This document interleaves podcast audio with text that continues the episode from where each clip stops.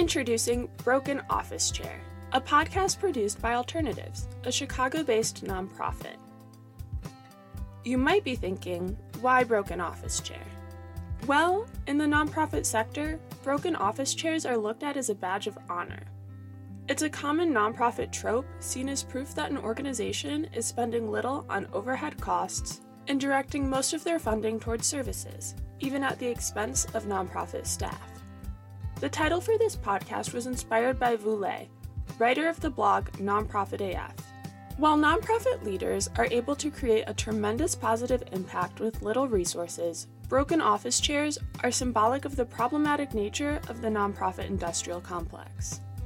Broken Office Chair is hosted by Alternatives' executive director, Bessie Alcantara, a Chicago native and first generation Salvadorian Mexican American who's passionate about dismantling systemic racism. In each episode, Bessie is joined by friends and colleagues ready to talk frankly about the most important issues facing the nonprofit sector.